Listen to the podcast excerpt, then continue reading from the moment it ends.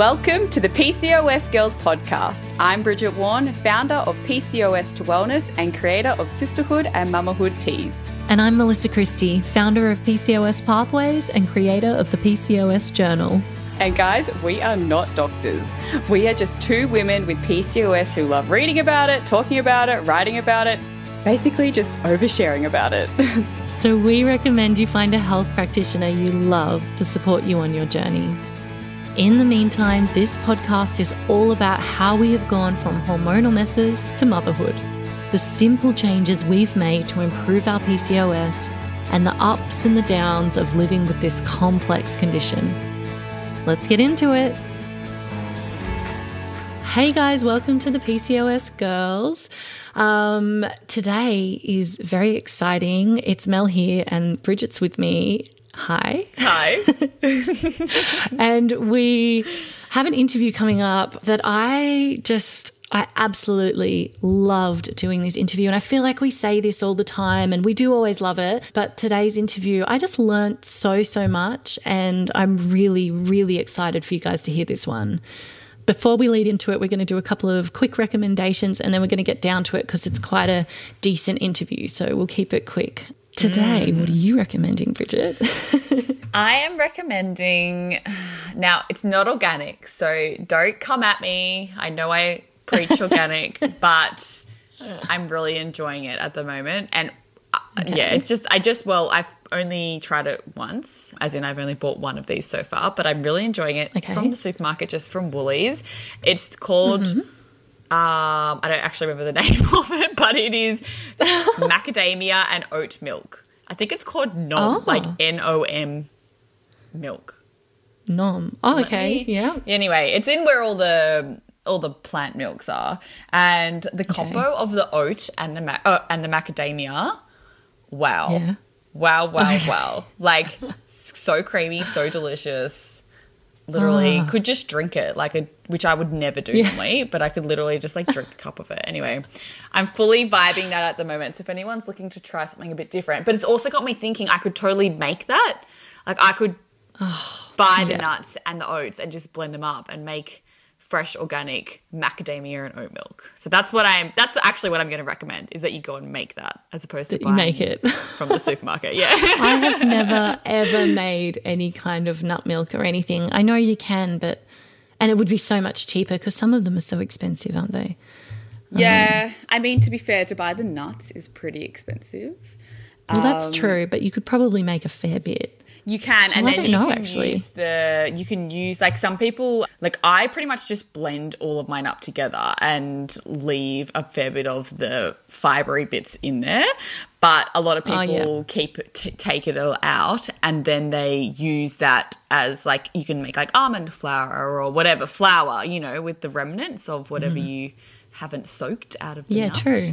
So you know you so can true. you can get your money's worth because you can get two products out of it basically do you know what? We should really be recommending like the long con. Like go to the nursery, buy a macadamia tree, come home, plant it. But. Wait years, 40 years. Really cheap nut milk. Do you know my yeah, mum and dad have a macadamia tree? And I yeah. swear, because they're in Melbourne, so like you definitely need like hot tropical climates for this macadamia tree to grow. And they've yeah. had like one macadamia the whole yes. and it's been it's been on the property for like 60 years i'm pretty sure like it's the yeah. oldest tree ever it's literally had oh like God, one I macadamia mum and dad had one as well and it wasn't one nut but you'd get like five in a year yeah. and not every year it was like so every sad. second year and they were so prized Oh, um, uh, okay, I'm going to recommend a food thing as well. Super simple. Um, I've just been really lately into buying a butternut pumpkin, which in America are they called a butternut squash? Is that squash. the same thing? Yeah, I think it's a squash. It? That's my American accent. So, you did it really well.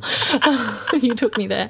So I'm just going to keep saying pumpkin, butternut pumpkin, and an eggplant, and just on a Sunday, just chopping them into wedges, putting them in the oven and roasting them and having them for the next three or four days as just something to add to anything. Like I'll have some with breakfast, with lunch, as a snack, doesn't matter. It's just this little top up of vegetable and just yum. Like it's so, so good. And I think why I like those two veggies the most is there's just so little prep. Like you don't have to take the skin off them, nothing. You mm. just chop them up, put them in. It's pretty much done. I mean, a bit of oil and olive salt. oil or anything. yeah, right. Okay, so you put some olive oil Yeah, and yeah, salt. Yeah. Okay. Yes, Yum. a bit of olive oil, salt, or MCT oil, or whatever it might be, and, Yeah. um, and some herbs if you want to go for it. Sometimes I do that, but it's just so quick and simple, and I thank myself for the next four days.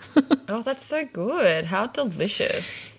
So good. But look, today's episode, the reason I'm so excited is because we've interviewed Lucy Lines from Two Lines Fertility, and she is just the absolute expert when it comes to the fertility process and she particularly knows about that process if you're going through that western medicine approach. So whether it leads to IUI or IVF she just knows the ins and outs of it and that's what she shares with us today. And it's something that I think you know Bridge and I could have thrown together an episode and done lots of research into it but this isn't our specialty of knowledge in mm. any way and it really is hers. So she is an embryologist which means that she has been in the lab actually you know combining the sperm and the egg and putting them together for IVF and she did it for years. And she found that there were just so many because she wasn't the doctor in the consult room she was seeing so many couples just maybe who didn't need to be there, who could have had a different approach that would have been better to explore first, or couples who could have been doing some other things to support their journey, or yeah, couples who just didn't even need to be there Yeah. at all. And because she was in that field, she would always have like friends and family coming to her asking for advice. And she got really used to to assessing people's situations and giving them advice. And so she, yeah, she's made a whole business out of helping women on this journey. And I just I love this episode because it's great if you're on that journey and you're looking at down the barrel of IVF or where, wherever it might be on that journey.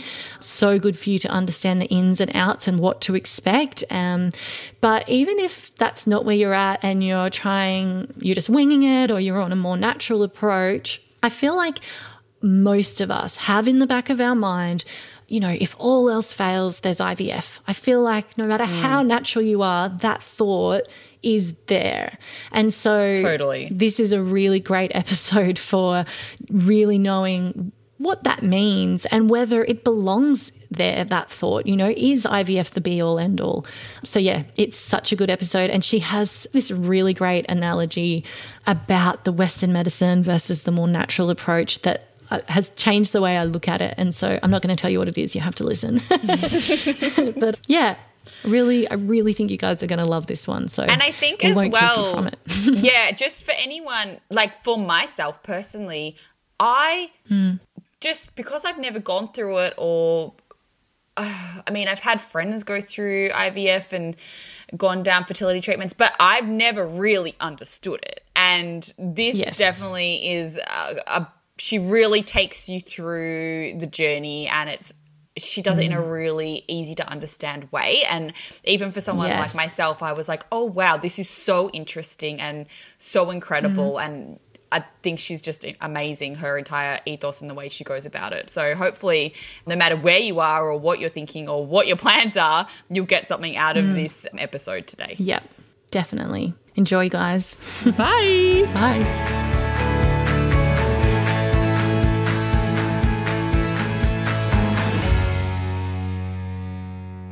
Lucy. Thank you so much for coming on the show. We're so excited to have you here to talk about all the things that we know nothing about.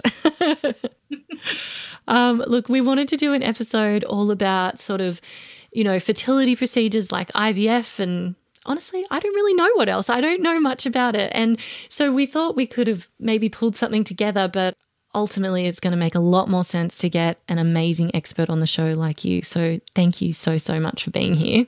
Well, thank you so much for having me. I'm really excited to share whatever I can. Guys, for everyone listening, Lucy is just she's honestly the person you want to hear talk about this. I we met about a year ago, I think. I think it was because I think I was very nauseous with pregnancy and we we did a sort of kind of like a mentorship program together and I remember being in meetings and thinking I don't know if I can stay here because I'm going to vomit. but I remember meeting you and being like, "My gosh, like who is this just total dark horse of being like the person who knows more about this than anybody. And I, yeah, felt very excited to meet someone who actually knew about all this stuff because I think you know, for everyone listening to this podcast, you would know we talk a lot about the kind of natural approaches to things, and we interview a lot of people talking about that. And you know, we share a lot of that stuff online, but this side of things is just so important because so many women in our community are taking this approach. So we think it's a bit of a disservice that we haven't done more on it so far. So yeah, very excited to have you here. If you guys are on a path um, that's looking at IVF or anything like that, just you should just pause this episode right now and go on over and check out Lucy on Instagram. She's at Two Lines Fertility. That's T W O Lines Fertility. And her website, twolinesfertility.com.au, because she is honestly the queen of it and you won't regret it. um, all right. I feel like you've talked me up now, and I'll need to just say thank you very much. Goodbye. No, you deserve every single word of it. Honestly, um, I don't know anyone who has the knowledge that you have about this. So, all right, I'm going to dive in. The first question we ask is our yep. most important question, obviously, and that is, what did you have for dinner last night? I'm lucky enough to live in a part of Australia, well, part of the world, where I can go out for dinner. So I went out for dinner oh, last oh, night. Lucky you. Um, and I went to a local Italian restaurant and had a dish called fettuccine della donna, God. which is fettuccine with a tomato creamy mm. sauce, mm. which has chicken and salmon. oh, that is so unexpected. I know, right? and how does that go so down? Unexpected. It's amazing. it's it's it's actually amazing. It sounds really weird, but it's it's not your most PCOS friendly oh, meal. That's okay. But it is certainly a very delicious thing that this particular Italian restaurant does. So fettuccine della donna. It's got spring onions, mm.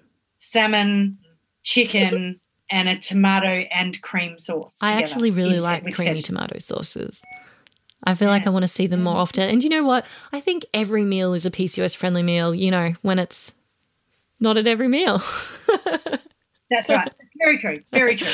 Very true. Oh, that sounds very strange, but I'm intrigued and may actually try Strangely that. delicious. Though. Well, I like all of the ingredients in it, so it's probably good. Mm. Very good. okay, so Lucy, you have been an embryologist for about 20 years yes. and you've moved in, moved into having a business um, where you offer independent uh, fertility guidance and support to couples who are trying to conceive. So, I want to understand exactly what an embryologist is, and I want to understand how that's led you into being this, you know, bona fide, on the ground, real life fertility expert. Well, um, so I actually first became an, and started my training as an embryologist in 2000, the year 2000. So that's 20, 21 years ago. Shit, I sound old. and I actually didn't even know what an embryologist was myself when I started. Oh. But an embryologist is the scientist who hangs out in an IVF mm-hmm. lab, basically the one who's playing with the sperm and the eggs and creating the embryos and watching the embryos grow, mm. choosing the embryos to go back for embryo transfer. There's a whole lot of other stuff we do too, but basically that's what an embryologist so does. We hang out in the lab. You're and we play with sperm. Wow. So you're there for that special moment of life. Well, yes, although I sort of, in my lead up to learning about it, but, you know, doing my mm. training, I've studied agricultural science mm. and went to a research farm north of Adelaide somewhere where they were doing a lot of AI, artificial insemination in cattle and sheep. Mm-hmm. And there was one day where we got to look at sheep embryos, sheep eggs and mm-hmm. sperm mm-hmm. down the microscope mm-hmm. and we were looking at them and I I thought at the time that I actually witnessed the moment that a sperm swam into an egg. Right. Now, years later, when I actually became an embryologist, I realized that that process is not something that you just see, you don't look down a microscope and go, there it goes, there's the sperm swimming into the egg. That's not really how it happens in humans, anyway. Oh. In humans, if you have IVF, there are a couple of different ways that the sperm and egg can be united. Okay. Um, and one of them is standard IVF, which is where we just put the sperm and the eggs together in a dish and let them do their thing. But we certainly can't watch the sperm swim into the Why egg. not? We just put them in the same dish and put them in the in the incubator, and that happens at some stage throughout the night. Ah, so you don't Um, see it happen. No, because because the eggs are actually shrouded in all these this cloud of other cells around the egg, and the sperm has to make its way through all of those cells Mm-hmm. to earn the ability or to to develop the ability to be able to get through the shell of the egg when it gets there. Wow. So it's quite a long process and it, there's a lot of chemical reactions and we we actually it's a chemical cascade is what they call Right. it so that has to happen in order for that to happen in order for that to happen in order for that to happen and if any one of those things doesn't happen it doesn't work Wow. and so it's it's it's a whole lot of chemical reactions that happen one after the other in order for the sperm you know, if, if you took all those cells off the outside of the Mhm. egg and put the sperm with the egg it wouldn't be able to penetrate the shell it has to be able to Mm. make its way through all those cells before it can be able Oh to my God. can- to have the capacity to actually penetrate the shell of the egg so that process takes a period of time so you can't Yeah. you can't see that Okay, so you come in the next morning and yeah and have a look and because the sperm because we've put roughly 100000 sperm per egg wow. because there are so many sperm trying to make their way to this one Yeah. egg, they all make their way through these cells, which breaks down the bonds between these cells. If you think about it in a chemical sort of chemical bonds and stuff Okay. way, it breaks down the bonds between those cells. So when you come back the next day, all those cells have all separated Mm. out, and you can just look at the Mm. egg, and you can there are certain signs you can see in the egg as to whether it's fertilized or not. Wow. And are all the other sperm dead? Where are they? Yeah, well, no, a lot of them are still swimming Oh. around, still swimming around, but they They just got nowhere to go. They didn't get, you know, bad luck. Sorry, bye. yeah, they're done. Um, but if you have ICSI, which is another way to introduce the sperm to the egg, if you have ICSI, we have to actually strip all those cells off the egg so we can look at the Mhm. egg on the day we've collected it and make a call about how mature it is. Right. So there's a whole if you remember meiosis and mitosis and all of that kind of stuff from from school, if I you don't. like most people, you go, Oh, I remember that Yeah, word, word, but I don't really Yes.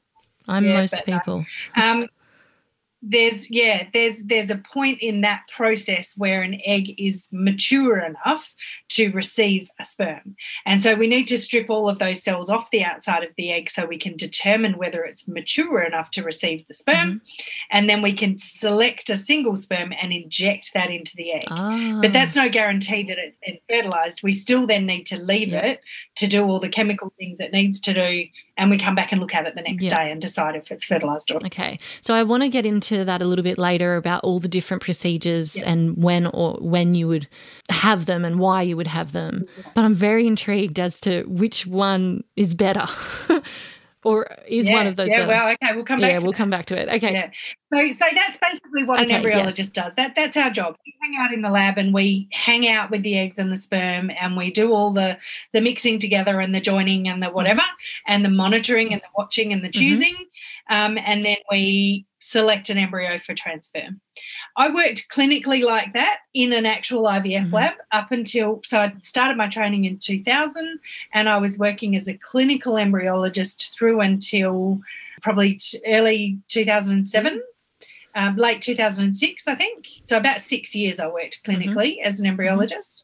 And then i moved into working for a company that produce products for ivf labs so they make needles and catheters and pipettes and test tubes and culture media and all the things that ivf labs need Right. and i was one of their global customer support embryologists Okay. so people who were using our products, I went and visited their labs and talked to them about what they were doing and how they could maybe do it differently and how they could use our products and blah, blah, Mhm. blah. Okay. And so from there, how has it led to you offering this really kind of personalized service to couples to help them? Well, I think when you socially meet mm. anyone and they find out you're an embryologist, mm. first they say, What the hell is Yeah. that? And then they say, Oh, well, my neighbour's having IVF and she's doing X, Y, and Z. And or my sister had IVF and this and they and you hear all these Mhm. stories about people. These really personal stories mm. suddenly become my social conversation. And so over the 20 years of my my life working in the field of fertility, mm-hmm. this has sort of been a thing that you offer on the side. You know, people ring you and they say, You're an embryologist. Mm. This happened. Why did that mm. happen? My sister is having IVF and she had a total failure to fertilize. What what is that? Yeah. And how do I support mm. her? my other friend is seeing this fertility specialist and they really don't like them and they cry every time they leave and who else could they possibly mm. see who else do you know and it became a whole lot of friends and family and friends of friends and friends of friends of friends coming to me for support and guidance. Yeah. And I thought, and my, my, mother actually always said to me, You need to do this as a business. Mm. And I'm like, But how do I go from this job that I have? Where I'm supporting my family, mm. basically, I'm the main breadwinner and I'm, I'm supporting my family mm. to that, which I don't know how much to charge. I don't want to charge people anything to do that. I just want to help. Yeah. And so that sort of built up over the years and then I, I, eventually i was in a position in melbourne where i was working for one of the very big companies in melbourne as a I took a bit of a sideways step in my career so that we could come back from Europe. We were living in Europe and I wanted to come back to Australia. And so I took a bit of a sideways step and took a position as a what's called a medical liaison officer. Mm. So basically that is someone who goes out visiting GPs mm. and talking to them about fertility. Oh. And in the 5 years I worked in that job, it became really clear to me that GPs don't understand a lot about fertility. No. Basically, what they do is they do whatever tests the fertility clinic have told them to mm. do, and then they refer them to a fertility yeah. clinic. And it felt to me like there was a big gap in the middle there. No 100%. one was talking to people about nutrition, about how to know when the right time to try and conceive mm. is about their bodies about how to understand what their bodies were mm. doing mm. about you know there's a whole lot of stuff that people weren't getting there was a big gap mm. and so when i was made redundant from that position at 37 weeks pregnant at 44 years oh, old oh, with a surprise random baby i thought you know what that's it i'm done yep. i'm done with this just making money for shareholders mm-hmm. and encouraging doctors to refer their patients to fertility specialists whose clinics are really quiet for a really good mm. reason mm. you know and and i want to actually get back to helping real people make build their families however they can and so and and try and fill those gaps mm. and and help people get to a point where they could just build their families whether that was naturally or with ivf yeah. or however, and to understand what the hell's going on. Yeah. Um, so that's that's how it led to that, and it was sort of years of of learning about all this stuff and and years of frustration over people not getting the right information because. Mm. People wanted to make money. I was thinking that when you were talking about how friends and family would come to you for advice, I bet there were times where you were like, "Oh, that is not what should be happening for them," or you must have heard some yep. stories that totally. frustrated you. Yeah, totally. How the hell did you end up having IVF? My mm. God. Mm. Well, how did we get there? Can we just go back a few mm. steps? And oh, but my doctor told me this. Okay, firstly, who's your doctor? And secondly, can I have their phone number? Because they're giving you wrong information. Yep. There are, and I, I don't, I'm, I'm, not a GP. I don't profess to be better than, in inverted commas, anybody. Mm. But there are a lot of GPs out mm. there, particularly ones who work in um, bulk billing mm. clinics where you don't make an appointment, you don't form a relationship with them, you just walk in. They have about seven minutes to spend mm. with you. All they're going to do is request blood tests and give you a referral. They're not going to educate yeah. you. They're not going to talk to you. They actually don't really want to because they get paid by pumping through the patients. Yeah. So, you know, it's about finding a great GP too. Mm. There are some awesome GPs who are really going to help you and support you through this. And I'm I know them and I can send you to yeah. them. So it's it's it's about finding the right people to support you on your journey. And and you know, some of my clients, it might be me finding them a great dietitian. It might be me finding them an excellent um, gynecologist who's going to understand their particular situation. It might be finding a great GP, it might be finding a great Chinese medicine practitioner, it might be finding an Ayurvedic practitioner who's going to really float their boat. Hmm. It, what, for me, it's about connecting the right people with the right people mm. so that they can get the outcome they want for them not for the fertility specialist who's trying to send their kids to private school. Oh my God, I love that so much. I love you. Unpopular opinion number 378. if you guys are listening to this and you're like, I need Lucy in my life, um, I am with you. I totally understand. And again, you need to go and check her out. And actually, Lucy's offering our community 10% off um, her toxins and fertility masterclass. And you just need the discount code PCOS 10. Um, but we'll talk a bit more about how people can get in touch with you in a little bit.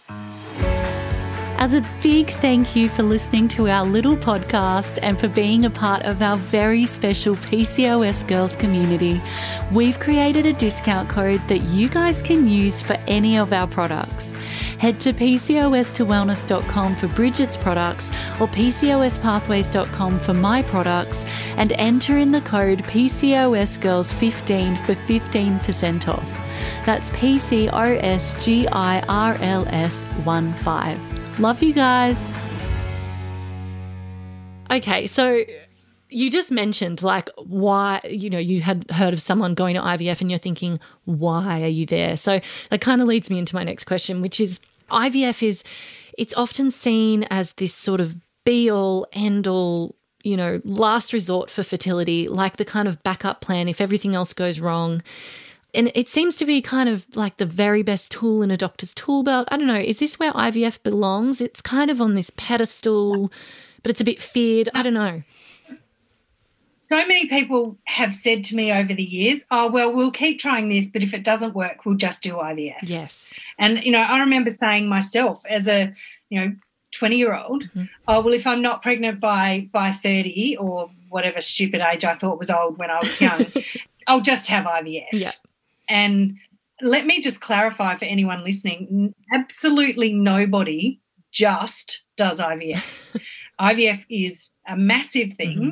and it is it's a massive thing emotionally it's a massive thing for your whole life not just your emotion but your whole life organization and it's a massive thing financially mm. there's no guarantee you know I, I grew up with this misguided thought that oh well if everything else failed ivf would just fix mm. it and the reality is that the success rates of taking home a live baby at the end of a long pregnancy mm. with IVF actually not that much greater than natural fertility mm. for those who are naturally fertile. You know, a 25 year old with no real reason for their infertility who conceives naturally has about a 20 to 25% chance of conceiving in any given mm-hmm. month.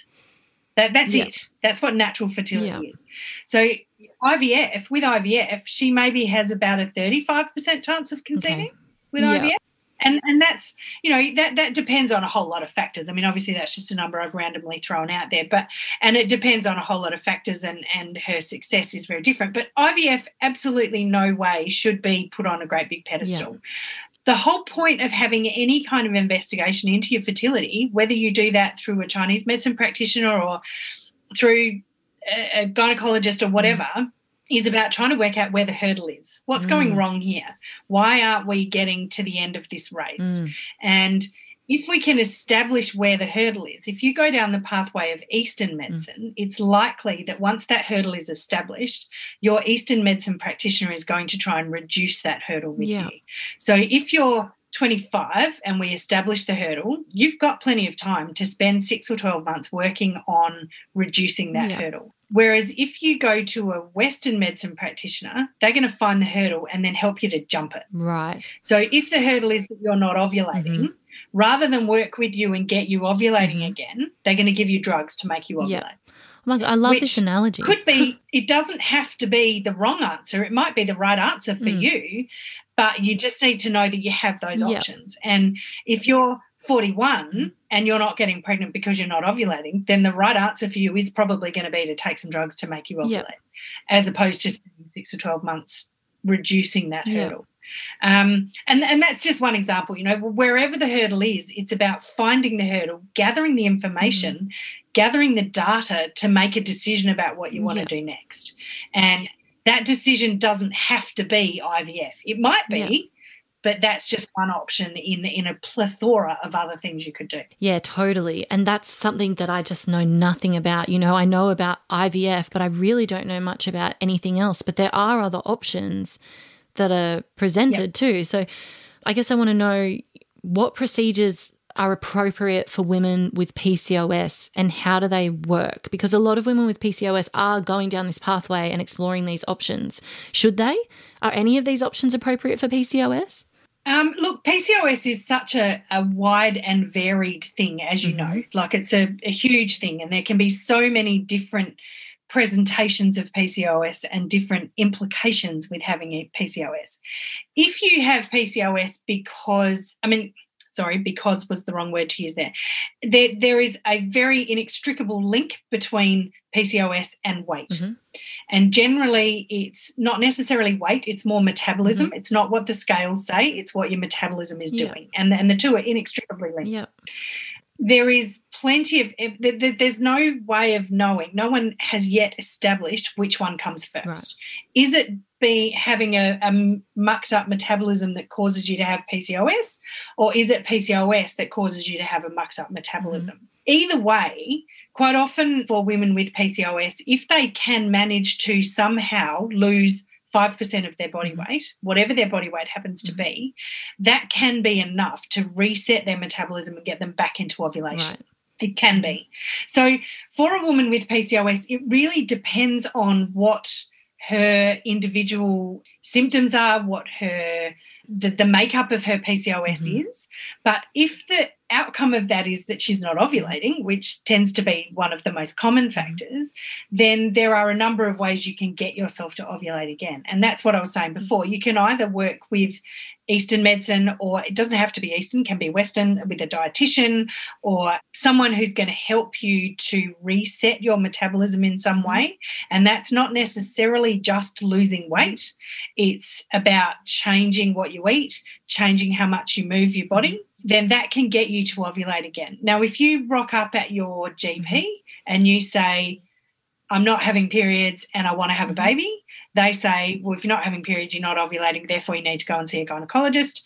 You go and see a gynecologist. Mm-hmm. If you rock up at the wrong gynecologist, they're going to go, well, you're not ovulating. Here's a drug. Let's get you ovulating. We'll do ovulation induction mm-hmm. um, and induce you to ovulate. And what drugs are they? If you go and see someone who's a little bit more holistic, mm-hmm. they might say, okay, great. Well, you're not ovulating. We'll do all these blood tests and work out what's going on. You're not ovulating it's likely because you have PCOS. Yes, we've diagnosed your PCOS. Okay, great. Now I want you to go and see this team of people who are going to help you to manage your PCOS, which is then going probably going to solve your problem. Mm-hmm. So again, it comes back to depending on who you end up with. Yeah.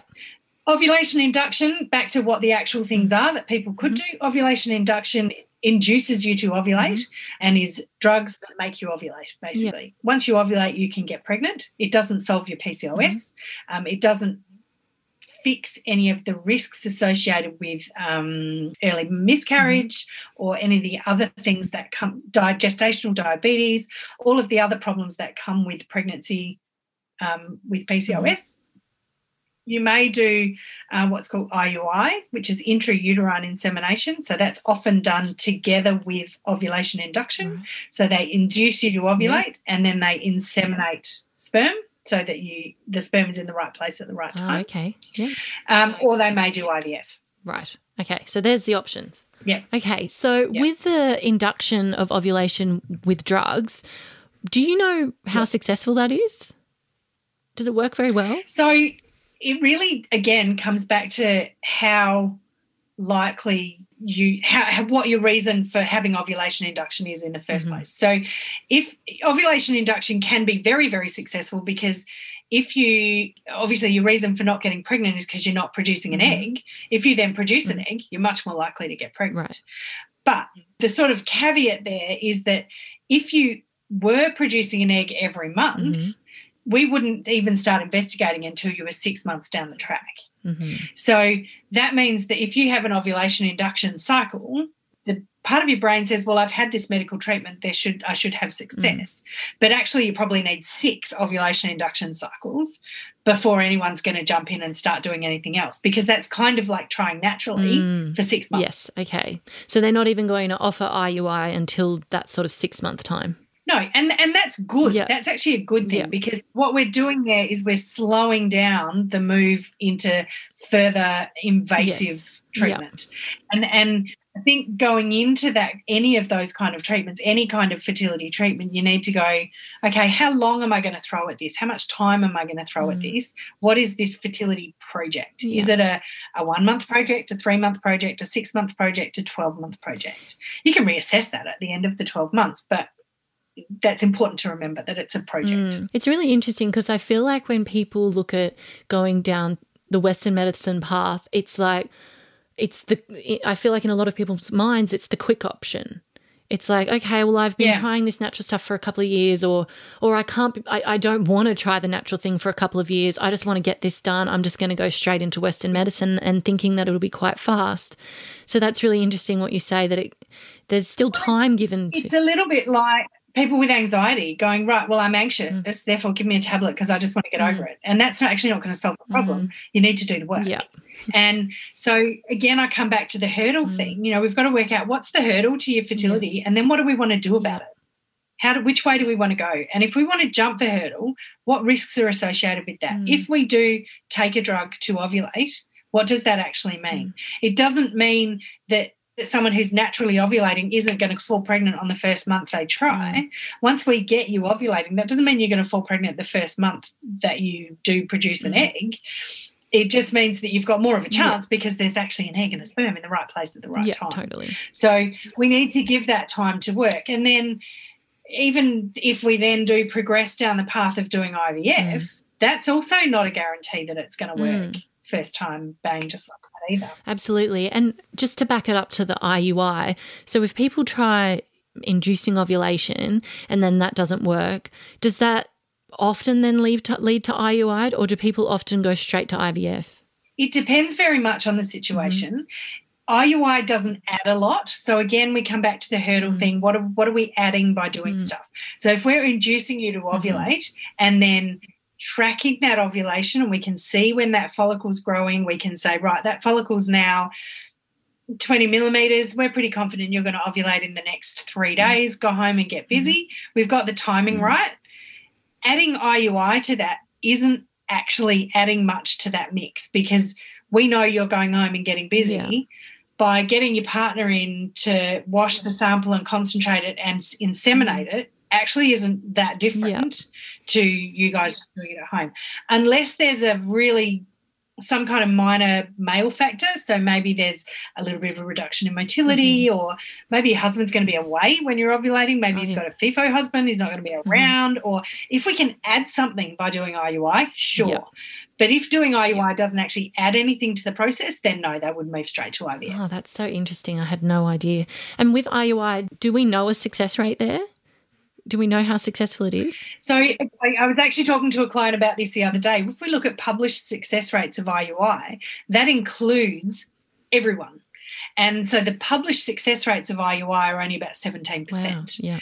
Because IUI is often offered to people where ovulation induction is like they're not doing ovulation induction they're doing IUI ah. as kind of a stepping stone to IVF we're a bit nervous we don't want to do IVF we just want to do IUI in the yeah. middle so it's IUI is not really jumping a hurdle for those people right. it's just a stepping stone yeah. whereas for people who are not ovulating mm-hmm.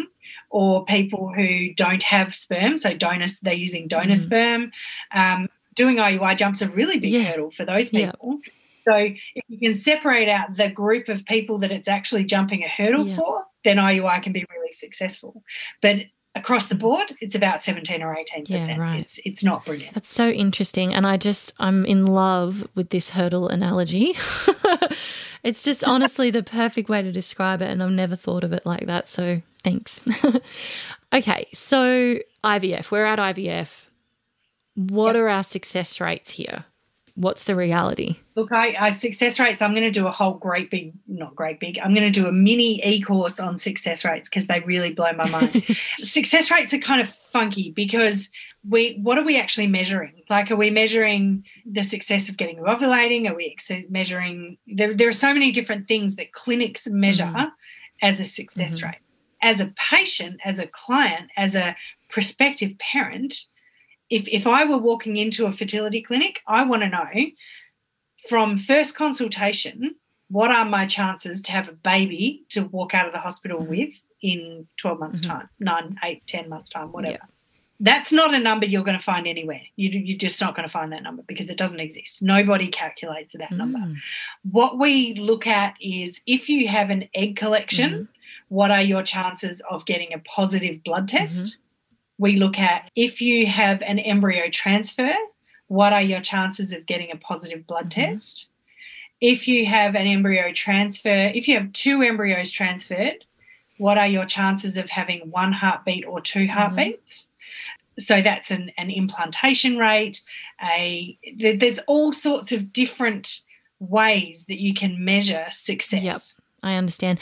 Can you actually, I just want to back up a second. Could you actually just explain yeah. how IVF is done? Yeah, sure. So, really quickly, basically, what we do is we stimulate up the ovaries to keep an entire cohort of eggs growing. Mm-hmm. So, a cohort of eggs grow towards an ovulation. Mm-hmm. And normally, most of them die out, and you end up just one for ovulation.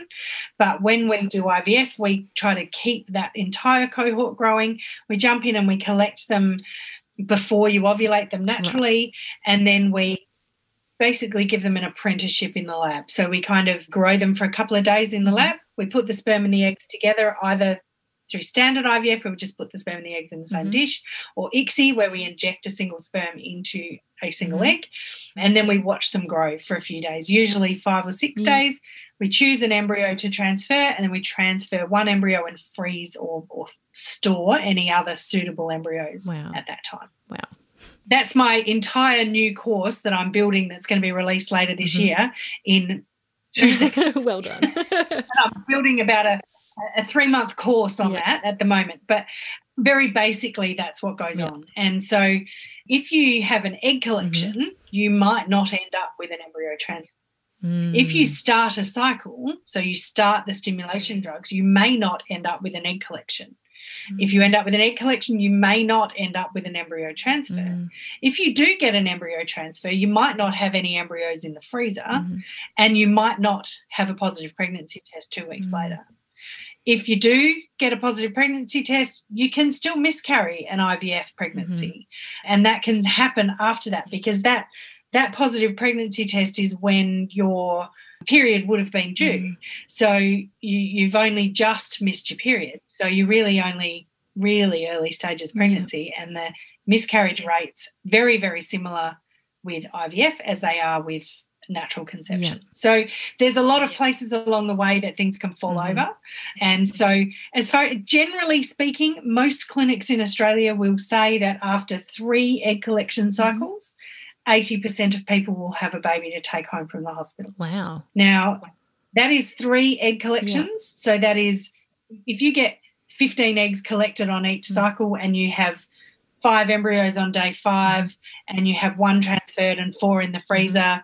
that one cycle is actually all five of those embryos being transferred. Oh, wow. So three cycles actually be 15 embryo transfers. Wow. And after that, it might be 15 or 20, it might only be two. Yeah.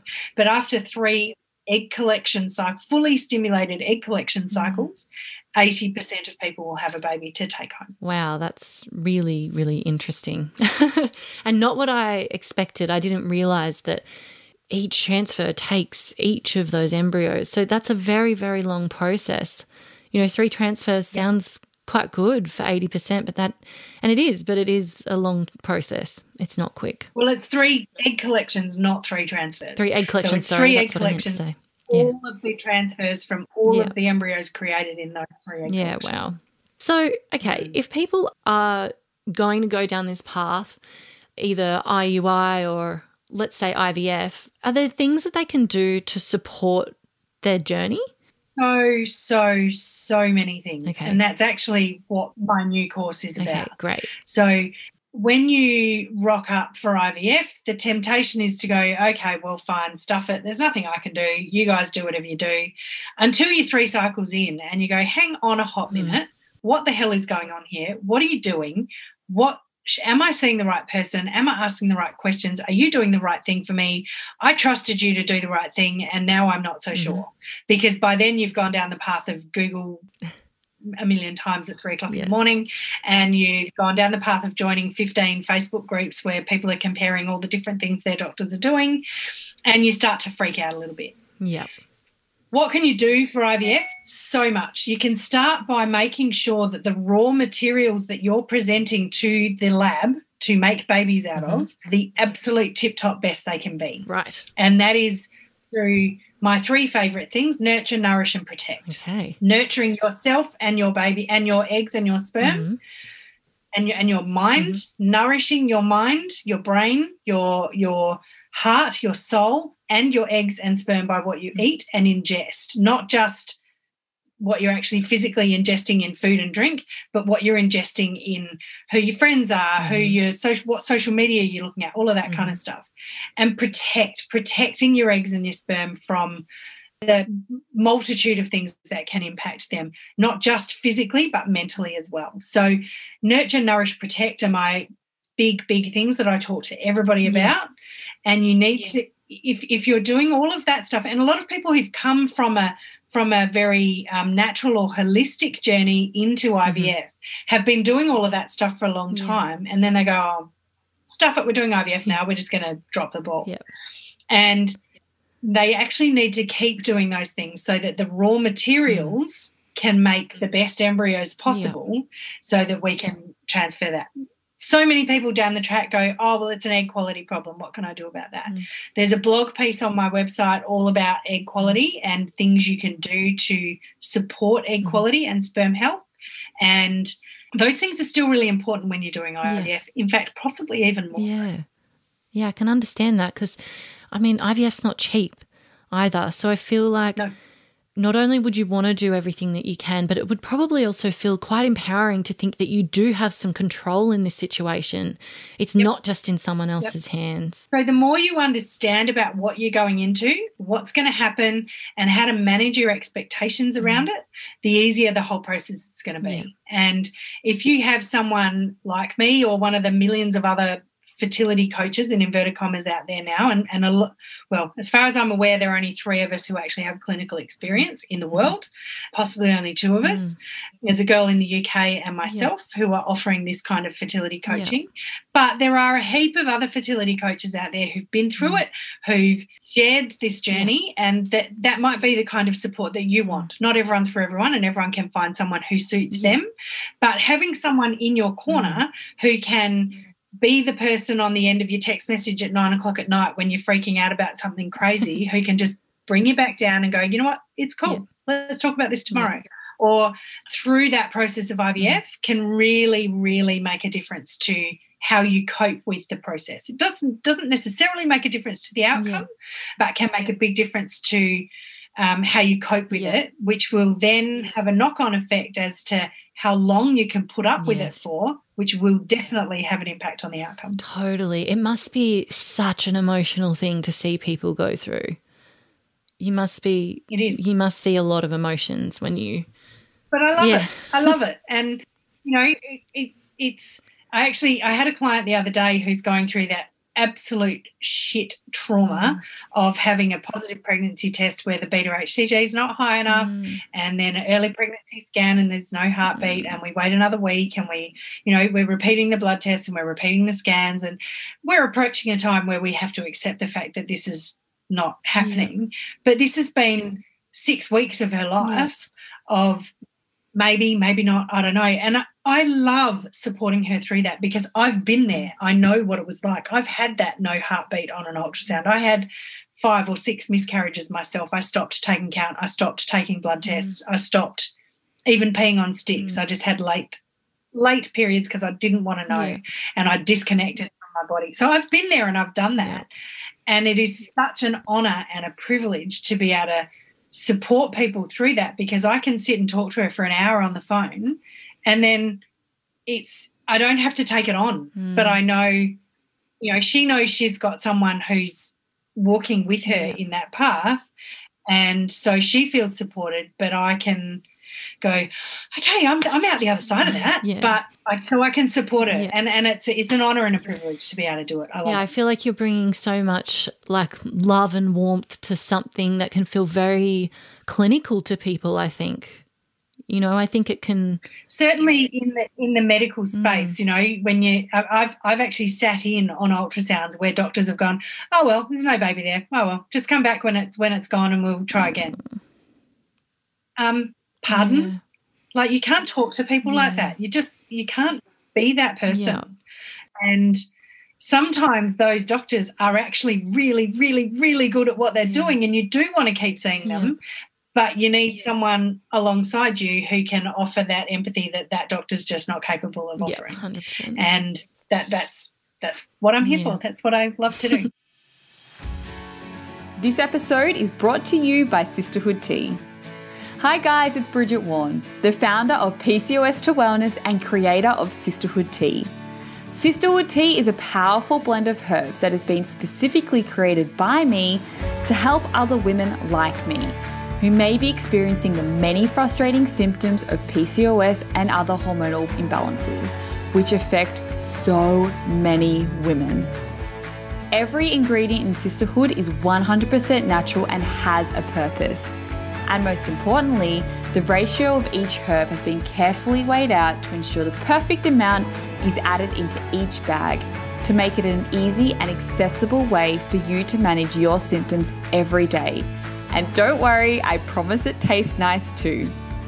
Sisterhood tea is a powerful holistic alternative and is suitable for all women, but has been specifically designed to help support women who may be experiencing symptoms of PCOS and other hormonal imbalances, women who've been on the contraceptive pill or are coming off the contraceptive pill, problematic skin conditions such as acne and dermatitis, fertility issues, weight management, hair loss and hirsutism, moodiness, bloating and menstrual cramps, and of course, regulating the menstrual cycle. Sisterhood tea is 100% natural, organically grown where possible, vegan, and hand blended and packaged in Australia. The results and hundreds of testimonials for Sisterhood tea are honestly just incredible. And some of the most inspiring stories include clearing up stubborn acne, growing back hair loss, regulating their period, and even successful pregnancies after years of trying everything else. We call them our little sisterhood babies. So, if you want to find out more about Sisterhood Tea or read some more of the amazing testimonials, head over to PCOS2wellness.com where I ship worldwide. You have mentioned in the past that fertility has become big business. And you even mentioned before that you've seen some exploitation in the IVF industry. I want to hear more about that. I want to understand it. I want to be really careful not to get sued. Okay. but um, look, I, I, don't, I don't make any secret of the fact that I find the marketing and PR of fertility doctors and fertility yeah. clinics to be abhorrent. Right.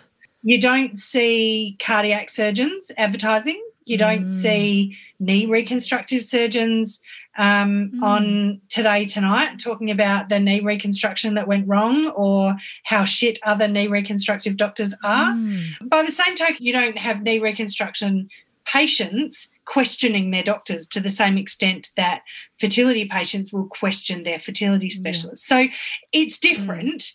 but yes, there is no denying that fertility is big business. Mm. The company that owns Melbourne IVF in Melbourne. Now, I send lots and lots of my clients to Melbourne IVF physicians and specialists because some of them are amazing. Mm. But the company that own Melbourne IVF, Virtus mm. Health, own more IVF clinics in the world than anyone else. They are the largest IVF provider in the mm. world. And they provide IVF. There's a couple of clinics in Dublin, there's a couple of clinics in Singapore, there's clinics in all over Australia. They have boards of directors, they have shareholders, they're floated on the stock exchange. Wow. The doctors have quotas that they need to meet each month. So, you know, your quota this month is 50 IVF cycles. It's very hard for the medical professionals within those organizations yeah. to keep their focus on providing the right thing for their patients when they're getting so much pressure from the big mm. business mm. to reach their quotas yep. and to bring enough money in for the business. And there are some of them who do it really well, and there are some of them who don't do it so yeah. well. And it, it, you know, and, and Melbourne IVF is just one example. Monash is the mm. same. So they're all big business, mm. and they're all making money for for someone. Mm. And um, generally speaking, shareholders, and not all of them are owned by shareholders, but uh, I just, it's a really hard balance for me to get the the to find the specialists who are still in it for the right reasons mm. and who can block out the pressure they're getting from their business managers yeah. to meet their quotas yeah. and provide the right patient care for their patients. Mm. As far as specific examples, I can think of an international specific example where I was working as a clinical embryologist and I had come from a clinic that had amazing success rates in Sweden yeah. to a clinic in the UK where the success rates were completely shit in comparison. Mm. All of the parameters that we measured yeah. the fertilization rates, the blastulation rates, how many of the fertilized embryos made it to blastocyst, mm. how many of the blastocyst, blastocyst is a day five embryo, mm. how many of the embryos we were transferring were actually implanting. All of these parameters were much lower. Mm. And I went to management with some ideas. You know, maybe we could try this, maybe we could try that. I've seen this done in other clinics. Maybe that would make a difference. And the manager of the clinic said, We don't want to improve our success rates. We don't want more of our patients to get pregnant because then they won't come back. far out. And I handed in my resignation the next yeah. day. I can't work for a clinic mm. that isn't actually here to get people pregnant. That's that's our whole reason for getting out yes. of bed every day. So, and it's just so cruel. You know, it's just so cruel. Yeah. To the people coming yep. in there. That's just awful. Yeah. I guess that's where your expertise of knowing the places to go is so important. I can imagine you know a lot about where to go in Australia, but for people who are listening yes. from other countries, do you still offer your help to people in other countries or only in Australia? So I definitely support people all over the world. I have clients in Dubai, London, Bristol, New York. Boston, all over mm-hmm. the place. But I can't, the, the, help me choose a specialist, the specific mm-hmm service dedicated to helping people choose a mm. specialist is only available in Melbourne yep. so mm-hmm. far, Melbourne, Australia, because that's where I'm most familiar with all of the specialists. Yep. But I do have embryology contacts all over the world, not so many in America, mostly in Europe and the UK. Yep. And it is the embryologist who can tell you who the good specialists yeah, are. Great. Because we are the ones behind the scenes. We hear how they talk to their pa- talk to their mm-hmm. patients. We hear how they talk about their patients yeah. when their patients aren't mm-hmm. there. We hear how they make their decisions in meetings and and what they mm-hmm. do. So we know how they behave mm-hmm. behind the scenes, and we see their success rates that you would not see. Yeah. You know, su- success rates in inverted commas presented clinic wide. It's a clinic wide success mm-hmm. rate whereas individual mm. doctors you, you you would never find that yeah, information right. but individual doctors vary considerably yeah. let me clarify that by saying that your doctor's contribution to your success rate is actually kind of minimal it's much more to do with the lab right and once the eggs are in the lab, the eggs and the sperm are in the lab, the doctor has nothing to do with mm-hmm. it. It's all about the lab and what the procedures and the policies of the lab are. So, choosing a lab is actually kind of the first thing you need to do. And then you need to choose your specialist within the ones that use that lab. And so for people who are living outside of Melbourne, if you're if they become your clients, are you able to give them advice about how they can ensure they have yep. found a good lab? Yep. So certain questions to yeah. ask, different things to look up, different way, you know, and different ways to approach their own care. Mm. And I think, you know, a lot of the basis of what I talk to people about is is trusting your gut and trusting how you mm. feel mm. and trusting less the crap you find on the internet. Yeah. So trusting that doing your research, choosing doing your research, I hate that term, but trusting how you feel when you sit in with that specialist. You know, I'm sitting here with this specialist and I I implicitly trust mm. you great. Stop Googling, stop mucking around on mm. Facebook, trust your doctor. If after a cycle or two you think, man, we're not really getting anywhere, take a step back and rethink it. Find another specialist and then trust that one implicitly. But don't be second guessing them all the way along the way. Yeah. They don't really like it and it's not going to do a great deal for your mental no. health or your success if you feel like you're carrying the weight of the story. Totally. Totally. It's because that's a pressure too, isn't it? when you think it's all on you. Yep. Yep. All right. I, I'm wondering I, I feel like we're probably getting towards the end of the interview. It's probably a nice long one, but I just can't stop picking your brain because it's just so interesting to me and you just know so much. But I just really want to know what are some important tests that you think that women who are struggling to conceive should get? And should they wait until they're struggling or should they just get them up front when they want to start trying? Well, that varies mm-hmm. for different people and different specialists as mm-hmm. well. There is a specialist in Melbourne that if you front up to that fertility specialist, they'll test you for everything. I liken it to if you turn up at your GP with a headache and they do brain surgery that afternoon. um, I think we need to just go step by step through the process. So I like to start really basic. Mm-hmm. If we're thinking we're ready to start trying to build a family, go and have a preconception screen mm-hmm. that finds all the things that you don't want to find out you have once you are pregnant, like rubella and Hep B and C and HIV and all those okay. things. Really important first step to take when you start, when you think you want to build your family. Then learn about your body and learn about how it works, start taking notice of how you feel at different times of your cycle, get some education around mm-hmm. that. Um, and there are a lot of people who can educate you about mm-hmm. that. There are a lot of different pathways you can take on that one. Then, if you in that process discover that some of the raw ingredients are mm-hmm. missing, so I go right back to are there eggs, are there sperm, can they meet? you know, if we're three or four months down the track and we haven't had a period, then there's probably no eggs. Yeah. So we need to kind of investigate yeah. that. Sperm, just because someone's ejaculating and just because there seems to be two to three mils of it or whatever, doesn't mean that there's any sperm in the ejaculate. Sperm actually only make up 5% of the ejaculate. Mm. And so getting a semen analysis relatively early in the process is a great yeah. idea. I don't mean we're ready to have a baby, let's get a semen analysis, but I mean, okay, well, we're three or four months down the mm-hmm. track. It hasn't happened yet. Mm-hmm. There's no harm in getting a semen analysis at that point, just to make sure. Yeah. Tick the box, yeah. done. After that, I really think it's about just step by step, and there are you know more more tests that come in after that as you go down that mm-hmm. process. Mm-hmm. But I don't think you need to jump in at the beginning mm-hmm. and be doing AMH tests and antral follicle counts and any of those other mm-hmm. things, I think are are kind of detrimental to your mental health. I think let's just go step by step. Let's recognize that this takes time for 50% of people who haven't conceived after six months will need some kind of help but that help doesn't have to be IVF. It might be help learning about your cycle. Yeah. It might be help with ovulation. It might be help with with other things. But spend those six months while you're mm. trying, mm. getting on top of your diet, your lifestyle, your, your all the things that you can mm. do to to contribute to health. So yes, I have a lot of clients who come to me right at the mm. beginning, and I love that. Mm-hmm. I love supporting them all the way yeah. through. And most people are pregnant after six months. 80% of people will be pregnant after 12. Yeah. So yeah, step by step. I love that. All right. So, for everyone listening, I'm sure you can tell Lucy is a total expert.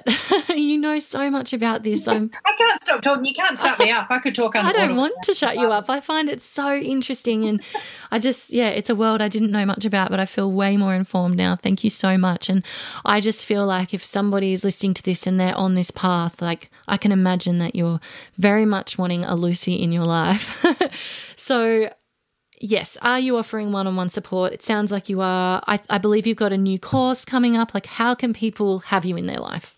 How can they have me in their life? If you head to my website, www.two that's T-W-O, linesfertility.com.au, you will find a heap of information. I've written a heap of blogs about a lot of this stuff. Go and have a bit of a read through all of that.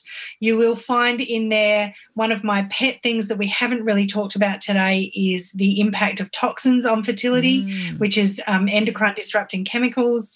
There is quite a bit of information there in my blogs and a short course it's not actually not that short, it's about an hour course on toxins and fertility that I'm offering a 10% off for your listeners at the moment. So PCOS 10 if you use that. In addition to that, I do one on one support all over the world. It's offered via Zoom and you can book in for one hour or for a bundle. So if you want me in your life for, for a month, for three months, for six months, you can put that in a bundle, which gets you all of the online material plus me for that length of time. Yeah. My new course is pretty much everything we've talked about today, but expanded. Mm-hmm. And I'm collaborating with an amazing person that I haven't released who it is mm-hmm. yet, but it's a mindset person. Mm. Um, she is a hypnotherapist, a fertility hypnotherapist. Oh, wow. And so her information combined with my information mm-hmm. will have you 100% on the right track for getting success out of your IVF cycle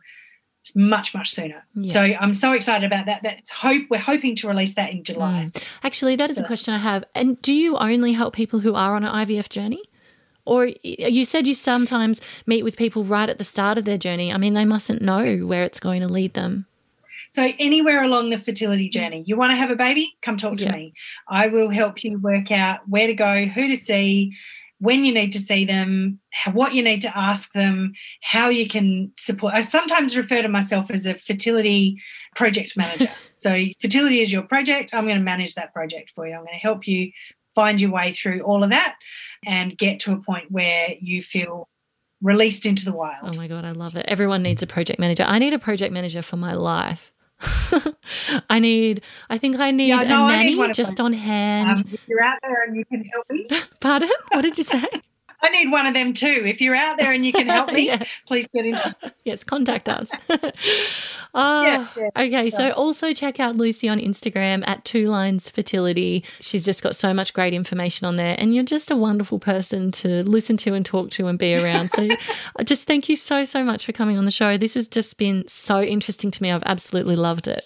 My absolute pleasure, and and I love it too. So I can't wait to hear the next step in the journey. What what's happening? PCOS Girls is just growing, growing, growing, and it's, it's so exciting oh, to watch. It's very exciting. Thank you for caring. That's lovely. All right, bye, Lucy. Bye.